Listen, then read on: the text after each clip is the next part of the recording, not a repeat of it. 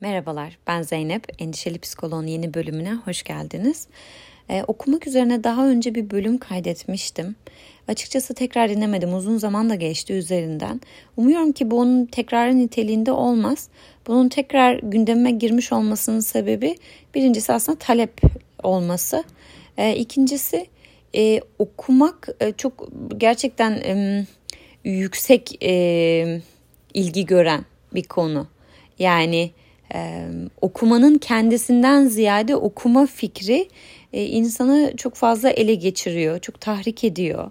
Ee, işte hani imajlar olarak da işte okuyan insan, işte kitap önerisi bunlara e, böyle bir ilgi duyma eğilimimiz çok yüksek oluyor. Ya bunda bir sıkıntı olduğundan değil. Sadece okuma meselesini belki birazcık daha altındaki motivasyon işte neye hizmet ettiğiyle ilgili düşünerek yeniden anlamlandırmak, hayatımızda bir yer vereceksek ona göre şekillendirmek iyi bir fikir olabilir diye düşünüyorum. Aksi halde çünkü çok karikatürize bir e, görsel çıkıyor ortaya. İşte okuyan insan işte çok iyidir, çok akıllıdır, kültürlüdür. İşte o kitap önerisi var alayım işte kitaplığımda dursun ama sonra onun getirdiği bir sürü yük, birikmiş kitaplar hiçbir şekilde okuyamama ya da bundan zevk alamama hissi ve kendini eksik yetersiz hissetme hali. Ben niye okuyamıyorum? E, gibi ya da kendine yabancılaşma hali, kendini çok okur göstermeye çalışma ve aslında ben tam da böyle bir hayat yaşamıyorum. Ben insanlarımı kandırıyorum, kendimi mi kandırıyorum. İşte orada başka başka duygular filan. Yani bu kadar bunun çetrefilli bir şeye dönüşmesi aslında ona yüklediğimiz anlamlarla da yani nasıl bir bağlamda e, kullandığımız hayatımızın içerisinde bunlarla alakalı ve bunun yükünü çok gereksiz yere taşımanın da bir manası olmayabilir. Yani hayat zaten pek çok yükü taşıdığımız, üstlendiğimiz bir sürü sorumluluğumuzun olduğu bir yer. Ee, sadece hani okumaya bu kadar yüksek anlam atfedip bununla beraber böyle çabalamak bir şeyler yapmaya çalışmak da ne bileyim çok gerekli olmayabilir. Ee, tabii ben böyle söylüyorum ama bunları fark etmem ya da kendi içimde bunları bu şekilde yorumlamaya başlamam e, yıllar alan bir süreç. Sonuçta ben de kitap kurdu doğmadım. Yani daha doğrusu şöyle söyleyeyim hani çocukluğunda kitap okumayı keşfeden, bundan keyif alan insanlar vardır.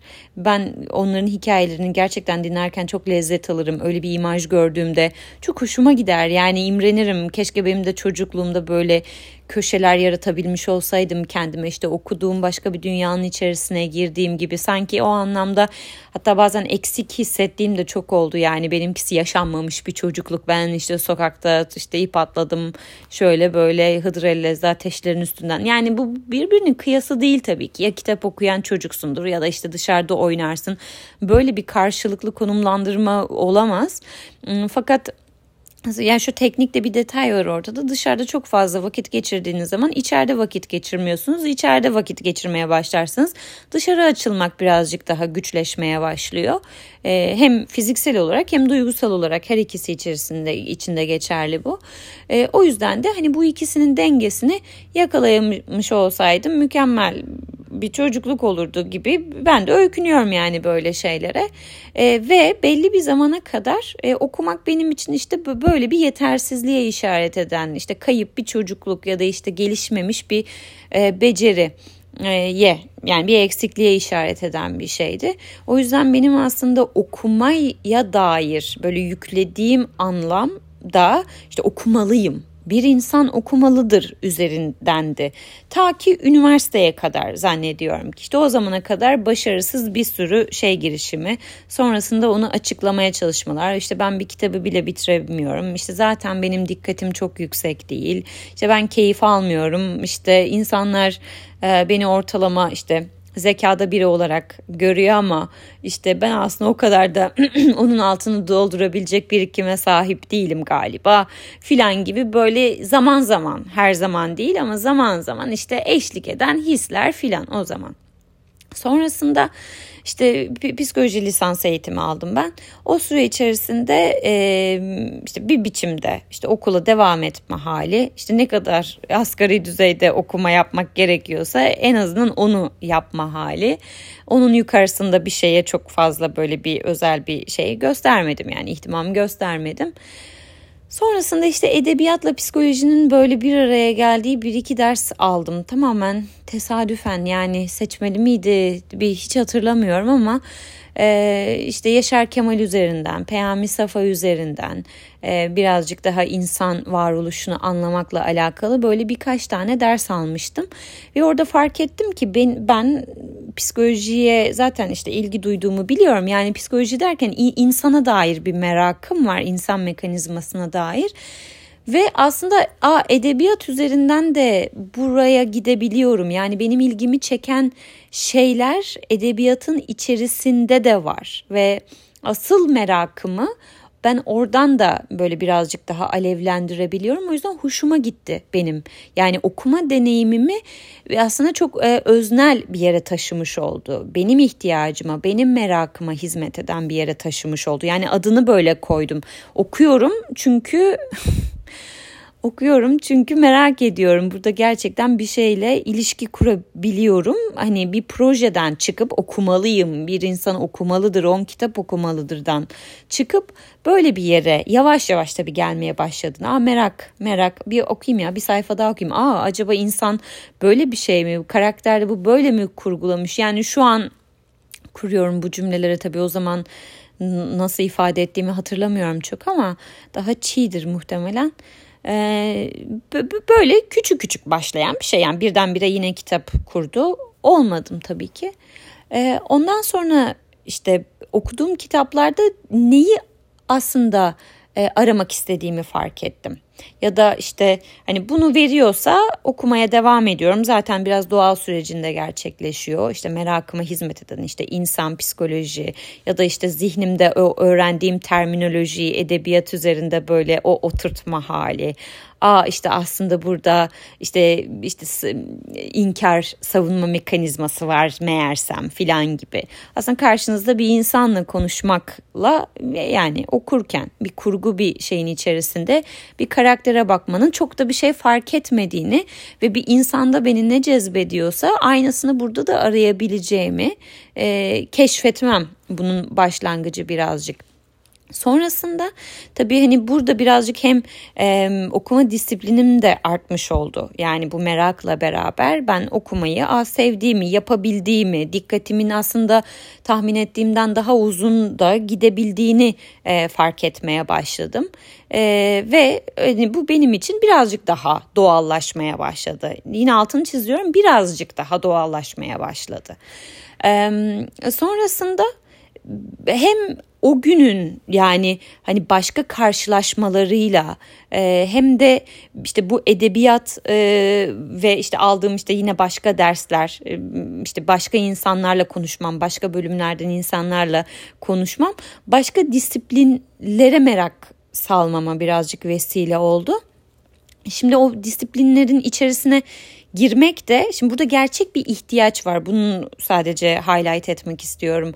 E, ihtiyaç olmadan, merak duygusu olmadan sadece okumak üzerine değil herhangi bir şeyin zaten gelişmesi, e, katı bir şey istiyor o anlamda. O çok kolay değil. Ama merak hani onu biraz daha yumuşatan bir şey. Süreci kolaylaştıran, lezzetlendiren, doğal bir akışına bırakan bir şey galiba. E, çünkü siz otomatik olarak oraya yönelmeye başlıyorsunuz zaten. Dolayısıyla anlam atfettiğiniz şey de amaç olmaktan çıkıp bir araca dönüşmeye başlıyor. Yani okumak, okumanın kendisi yüce değil de benim onun üzerinden aslında işte neyi merak ediyorsam o edineceğim şey, göreceğim manzarayı ben merak edip orayı e, birazcık daha belki işte kutsallaştırmaya, kutsallık iyi bir kelime değil burada. Ama o, orası benim için parlamaya başlıyor ve okumak da bu anlamda bir araç olmaya başlıyor. E, okumak da olmayabilir bu arada. O parlayan şeye doğru o merakıma giden şey başka bir şey olabilir, dinlemek olabilir ya bilmiyorum yani işte gezmek olabilir, görmek olabilir artık neyse onun o anki aracı. E, dolayısıyla orada araçlar birazcık daha önemini yitirmeye başlıyor. Kendi içinde anlamı boşalıyor yani sadece bir işte şey e, ulaşım aracı gibi bir şey olmuş oluyor. E, sonrasında başka disiplinlerin içerisinden aslında e, psikolojiyi düşünmek yani başka disiplinlere olan merakım da o disiplini salt böyle kavramak üzerinden değildi bence. E, yine psikolojiyle kesiştiği yerler radarıma girmeye başlamıştı. Başka bir terminolojiyle başka bir yerden e, işte bireyden topluma gitmektense toplumdan da bireye gidilebiliyor. Böyle böyle ara yollar da var işte buralarda da keşif var filan bunlar da çok hoş filan böyle hoşuma gidiyordu yani böyle zihnim zihnim sanki çalışıyor çalışıyor o bana böyle değişik bir enerji veriyor gibi hissediyordum. Hala da öyle bu arada yani yaşadığım coşku yani çok yüksek coşku yaşadığım alanlardan biridir bu bu interdisipliner geçişler. Ee, sonrasında o disiplinlere dair birazcık daha yani e, işte bilgi toplamak, oradaki merakımı gidermek üzerine okumak araç olmaya başladı ve artık gerçekten bir araca dönüşmeye başladı. Araca dönüşünce de insan onun üzerine işte düşünmek, işte yorulmak, plan yapmak, günde 5 sayfa okuyacağım, her gün 10 sayfa okuyayım da yanına bir tik atayım. Bunlar çok şeyini yitirmiyor yani patlıyor o balonlar zannediyorum ki tek tek. Ondan sonra işte bu böyle bir şeye hizmet etmeye başladı. E, okumak zaten zaman içerisinde orada bir pratik geliştirdikçe ve benim için de hani çok doğal gündelik bir şeye dönmeye başladıkça e, benim zaten işimin bir parçası olmaya başladı. Yani benim e, kendi işimle alakalı bir şeyleri takip edebilmem için, e, bir şeylerde dinç kalabilmem için e, belli bilgilere, güncellenmiş bir şeylere ulaşmam gerekiyor. E, yani sadece akademik çalışmalardan bahsetmiyorum burada. E, o ulaşımı da ya birini dinlemem lazım ya bir yerde okumam lazım. E, dolayısıyla ben bu araçları da işte kullanmaya başladım. E, yani e, tamamen araç olmaya başladı ama işgal etmeye başladı. Çünkü önemli araçlardan bir tanesi. Yani hani yeri sadece dinleyerek e, çok mümkün değil. E, hani o o eksikliği gidermek, e, işte o ihtiyacı e, halletmek adına okumak hep taze kaldı yani o anlamda. E, ihtiyaç ekmek bıçağı gibi bir şey onsuz olmuyor yani bir noktada öyle. Sonra e, böyle böyle oturdu bu galiba. E, zaten böyle geriye dönüp baktığımda işte bu doğal akışına geçmesi hoşuma gidiyor. Yani hani oradan sonra artık anlatacak bir şeyimin olmaması bunun çok böyle gündelik hayatıma yerleştiğinin de bir göstergesi olduğunu düşünüyorum. Ve orada söyleyecek söz bulamamak da hoşuma gidiyor bir yandan. Ama sonuç olarak e, böyle bir şeye evrilmeye başladı benim için. Bu dönemde yani bir yandan zaten işte hani kendimi dinç tutmak adına okumak e, başvurduğum araçlardan bir tanesi ama diğer taraftan özellikle hayatımın şu son birkaç yılında okunmaya dair motivasyonum ki edebi yani edebiyat okumak bundan bahsediyorum. E, motivasyonum birazcık daha şey galiba hmm, kelime kelimenin sözün ağırlığını bilen kişilerle vakit geçirme ihtiyacım arttı. Çünkü e, çok yorucu ikili ilişkiler, sosyal ilişkiler. E, çünkü hepimiz konuşuyoruz. Bunu kendime ayrıştırarak söylemiyorum kesinlikle. Ama çok konuşuyoruz. Bu konuşmaların içeriği işte çok böyle kavramlarla, özellikle içi doldurulmamış kavramlarla da böyle e, süslenmeye başladığı için e, ben çok tükendiğimi hissediyorum. Yani herhangi bir insanı besleyebilme potansiyeli olan bir ilişki, bir sohbet, bir muhabbet bile e, çok katı sınırlara çarpmaya başlıyormuş gibi geliyor. O yüzden de çok hani bu benim için bir besin kaynağı bu şunu demek istemiyorum işte her sosyalleşme, her bir aradalık işte, işte çok zengin tartışmalar olmalıdır, işte entelektüel sohbetler etmeliyiz. Bundan bundan bahsetmiyorum. Sadece konuşulan herhangi bir konu, gündem ne olursa olsun. Yani hiç fark etmez. Çok sıradan bir konu da olabilir bu. Ee, ama bir bir bir şekil verme çabası var e, hepimizde e, onu belli kavramlarla tanımlamaya çalışma, bir yere oturtma, onun üzerinden çözüm arama çabası. Bunlar çok anlaşılır, anlaşılır ama çok e, sindirilmemiş, çok yarım yamalak, e, iyi araçlar kullanılmadan e, edindiğimiz şeyler üzerinden böyle sürekli bir konuşma hali var. E, bu, bu tabii gün sonunda insan o anda fark etmese bile bir süre sonra aslında çok çok e, çer aldığını fark ediyor. Koku oluyor yani ortalıkta. E, bu da tabii biraz beni açıkçası yani kişisel olarak çok rahat edemediğim bir şey. Ben de rahatsızlığa tahammülü yüksek bir insan değilim. Dolayısıyla kendime küçük köşeler yaratıp e, orada birazcık daha kontrolü elime alıyorum galiba. Ee, ve okumak da bana hayatımın bu döneminde birazcık bu hizmeti sağlıyor.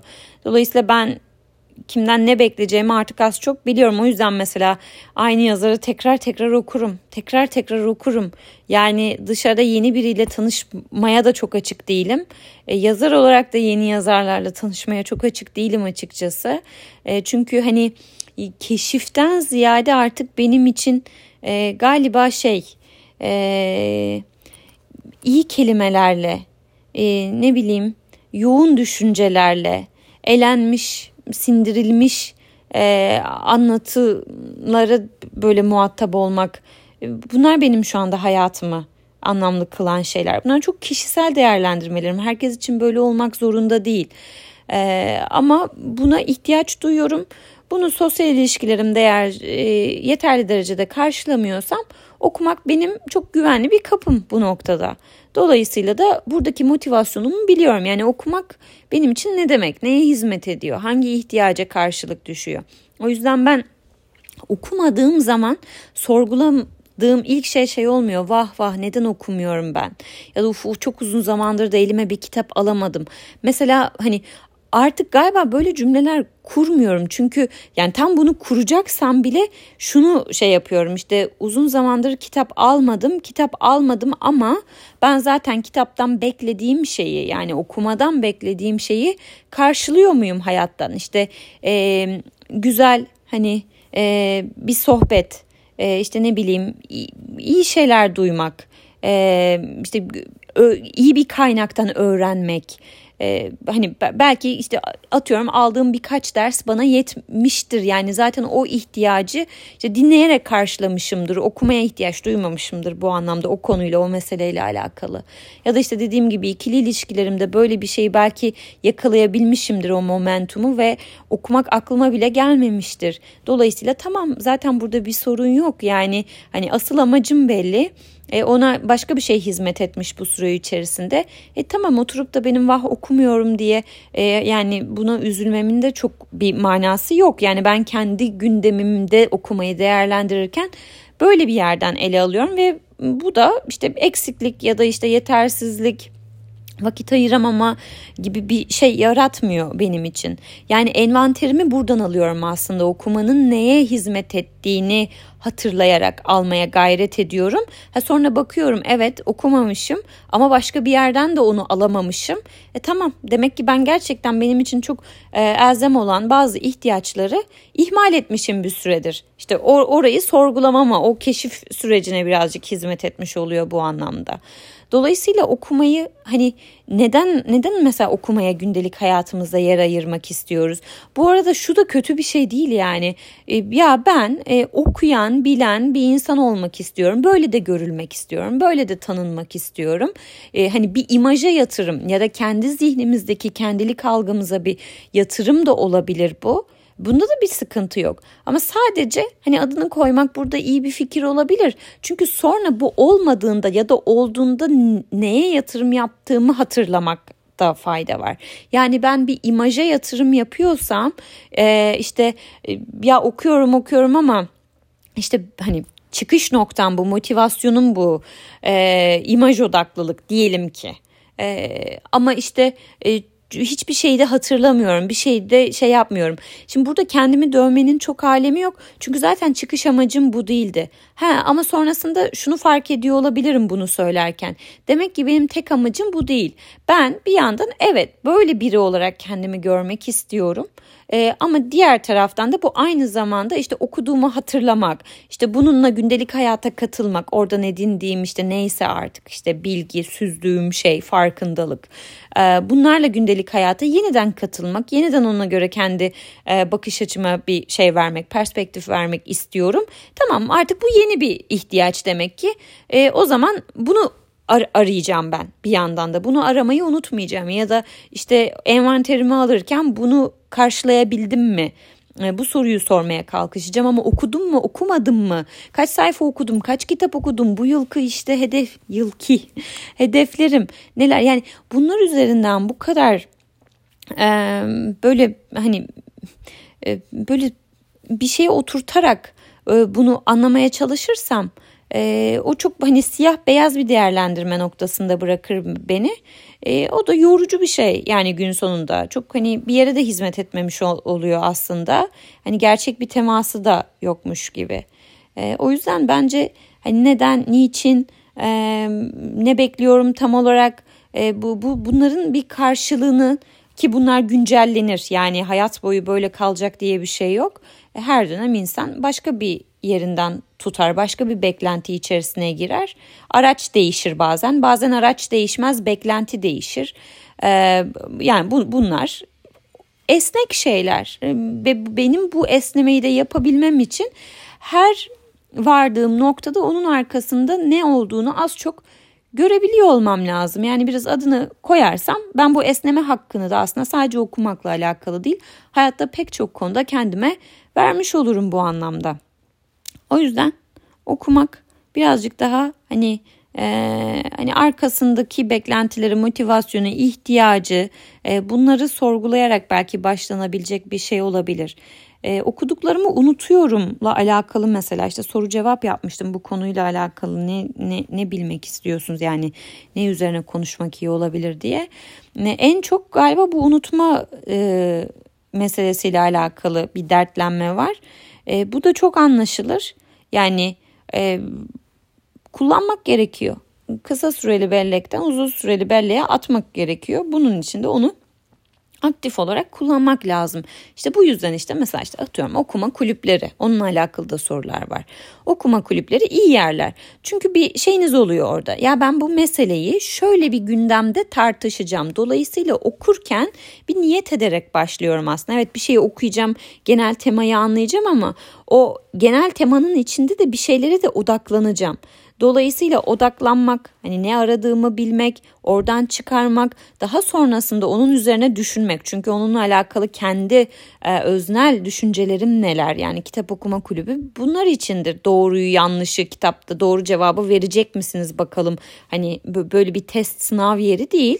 Belli bir mesele etrafında o metin kime ne düşündürdü, nerelerde gezindi o e, yine tema çerçevesinde kendi dünyasında dışarıda bununla alakalı neylerle ilişkilendirdi? İşte hayat içerisinde gördüğü başka konular üzerinde, başka disiplinlerle alakalı nasıl bir paralellik, tezatlık, işte nasıl bir ilişki kurdu? Yani okuma kulüplerinde aslında hani genellikle bu çerçevelerde dolanılır bir tema belirlendikten sonra. Ve herhangi bir kitap pek çok tema etrafında okunabilir. Yani siz onun yazıldığı dönemdeki işte tarihi işte o döneme dair gündelik hayata dair veri toplamak için okursunuz mesela. Ee, işte ne bileyim e, işte gitti çeşmeden su doldurdu diye bir cümle vardır. Aa demek ki dışarıda çeşmeden su alınıp eve gelip içilebiliyormuş o dönemde. Yani işte o ona dair bir bir şey mesela buna odaklanabilirsiniz. Ya da işte karakterlerin işte e, kendilik algılarını nasıl inşa ettiğine dair e, bir tema vardır mesela ortada. Tamamen karakterin iç dünyasını nasıl beslediği, dışarıdan gelen veriyi nasıl süzdüğü, e, kendi benliği, e, bunu işte şekillendiren işte çocukluk anıları, işte ne bileyim karakter özellikleri falan buralara birazcık daha böyle odaklanmaya başlarsınız e, gibi. Yani o tema bize aslında şeyi verir. Ya ben nerede yoğunlaşacağım? Ne ile ne arasında ilişki kuracağım ya da analiz yapmaya kalkışacağım? Birazcık onun rehberliğini verir bize. E bu anlamda da biz böyle spesifik bir düşünme pratiği yaptığımız zaman da aslında bunun hatırlama ihtimali yüksek şey almış oluyor. E sonra gidiyorsunuz işte o kulüpte onu konuşuyorsunuz. İlla kulüp olmasına gerek yok. Arkadaşınızla beraber okursunuz bunu filan yani. Ee, hani onunla tartışırsınız. Ee, sonra bunu kulüpte gittiniz, kendi fikirlerinizi oluşturdunuz ki insanın kendi kişisel fikrini oluşturması hatırlamanın zaten en e, şey güçlü ayaklarından bir tanesidir. Yani kendine mal etme hali. Sonrasında da gündelik hayatta bir referans kaynağınız olur. Ahmet'in Mehmet'in dediği gibi işte şu da şöyledir deriz mesela bazen işte geçen de Ahmet bana şunu anlatmıştı. E tamam böyle örnekler böyle destekleme e, şeyleri argümanları için insan bazen işte edebiyata da başvurabilir ya da işte ne bileyim hani bir non-fiction işte bir bilgi aktarımı odaklı e, kitaplara da işte başvurabilir. E, bunu gündelik hayatımızda kullanma hali işte referans verme bir manzaraya bakarken belki aklımıza gelmesi onunla beraber düşünme. Bilmiyorum hani şu anda kulağa romantik e, gelir mi? E, ama mesela benim çok istemsizce yaptığım şeylerden bir tanesi. E, mesela karakterler var böyle çok benim gözüme çarpan unutamadığım. Bazen bir yere gidiyorum. Önce bir hani kendim bir bir şey bir ilişki kuruyorum o yerle alakalı. Sonra hayal ediyorum mesela. işte o o karakter burada olsaydı mesela hani nasıl işte kahvesini nasıl sipariş ederdi. E, böyle küçük şey bunlar bilmiyorum çok beni oyalayan şeyler gündelik hayat içerisinde. Hoşuma gidiyor. Ee, bazen hani bunu sadece roman karakterler üzerinden yapmıyorum. Çocukluğumdaki bir insan mesela artık hiç görmüyorum bile. Hani hatıralarımda biri. Bazen onu gelip böyle Amerika'da belli köşelere oturtuyorum falan. Belli ilişkilere şey yapıyorum e, işte sohbet muhabbet ortamına sokuyorum zihnimde. E, o günkü hatırladığım haliyle falan. Ha, bunlar benim küçük zevklerim hayat içerisinde. Yani illa böyle olmak zorunda değil. E, ama hani böyle şeylerde aslında okuduğunuz ettiğiniz şeyi oradaki bir karakteri bir işte varoluş biçimini gündelik hayatımıza yerleştirmeye oradaki o pratiği yapmaya vesile oluyor. Dolayısıyla hani e, okuduğumuzla gördüğümüzle birazcık oynamayı bilmek lazım galiba. Hani böyle şey teknikler falan söyleyemeyeceğim ben.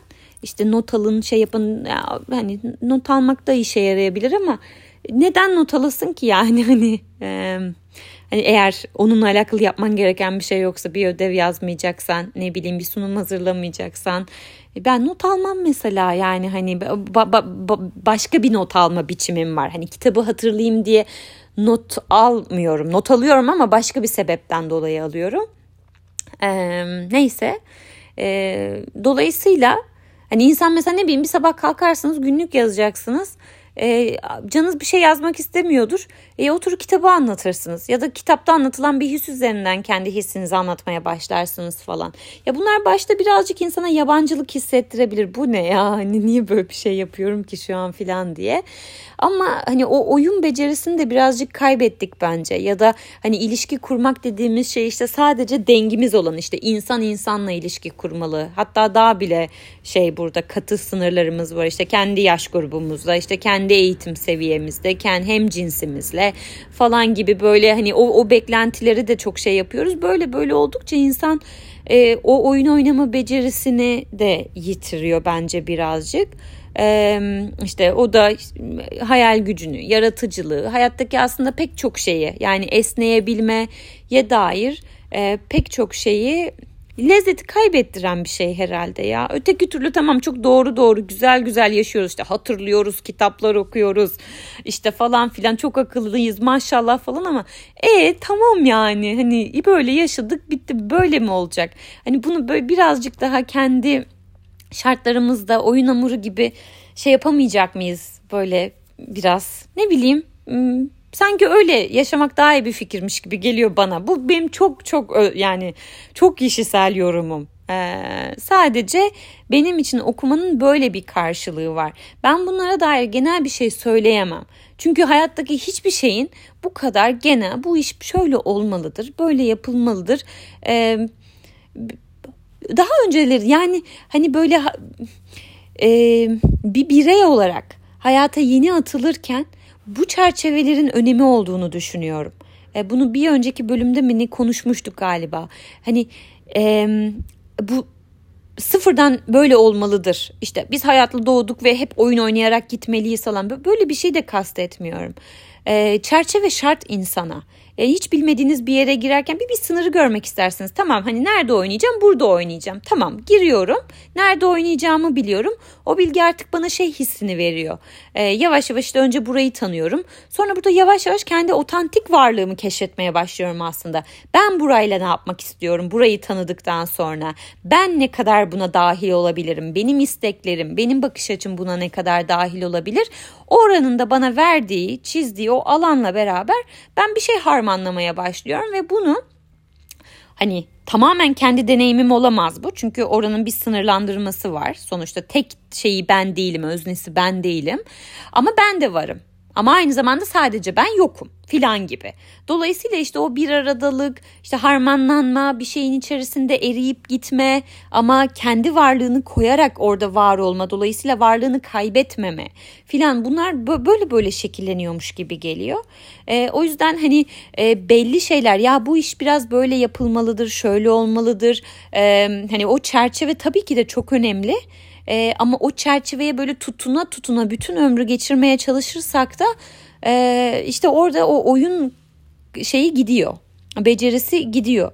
Ve gitti yani hepimizin gitti. Zaten eğitim sistemi öyle bir yer. Yani hani kültürel anlamda e, işte beklentiler, e, toplum içerisinde var olmamızın e, saygınlıkla karşılandığı haller bu kadar katı katı şeyler. Ee, hiçbir şekilde hani o, o oyun alanını yaratamadık kendimize. Ee, o yüzden de çok kasıldığımız şeyler ve şu anda hep bir formül arıyor insan. Hep bir formül. Halbuki tam da biraz işte hani formülü içselleştirip onunla denemeler yapabileceğimiz ee, ne bileyim dönemler yani bu arada sanki sadece kendi yaşıma konuşuyormuşum gibi geliyor da yaş olarak değil aslında burada işaret ettiğim yer.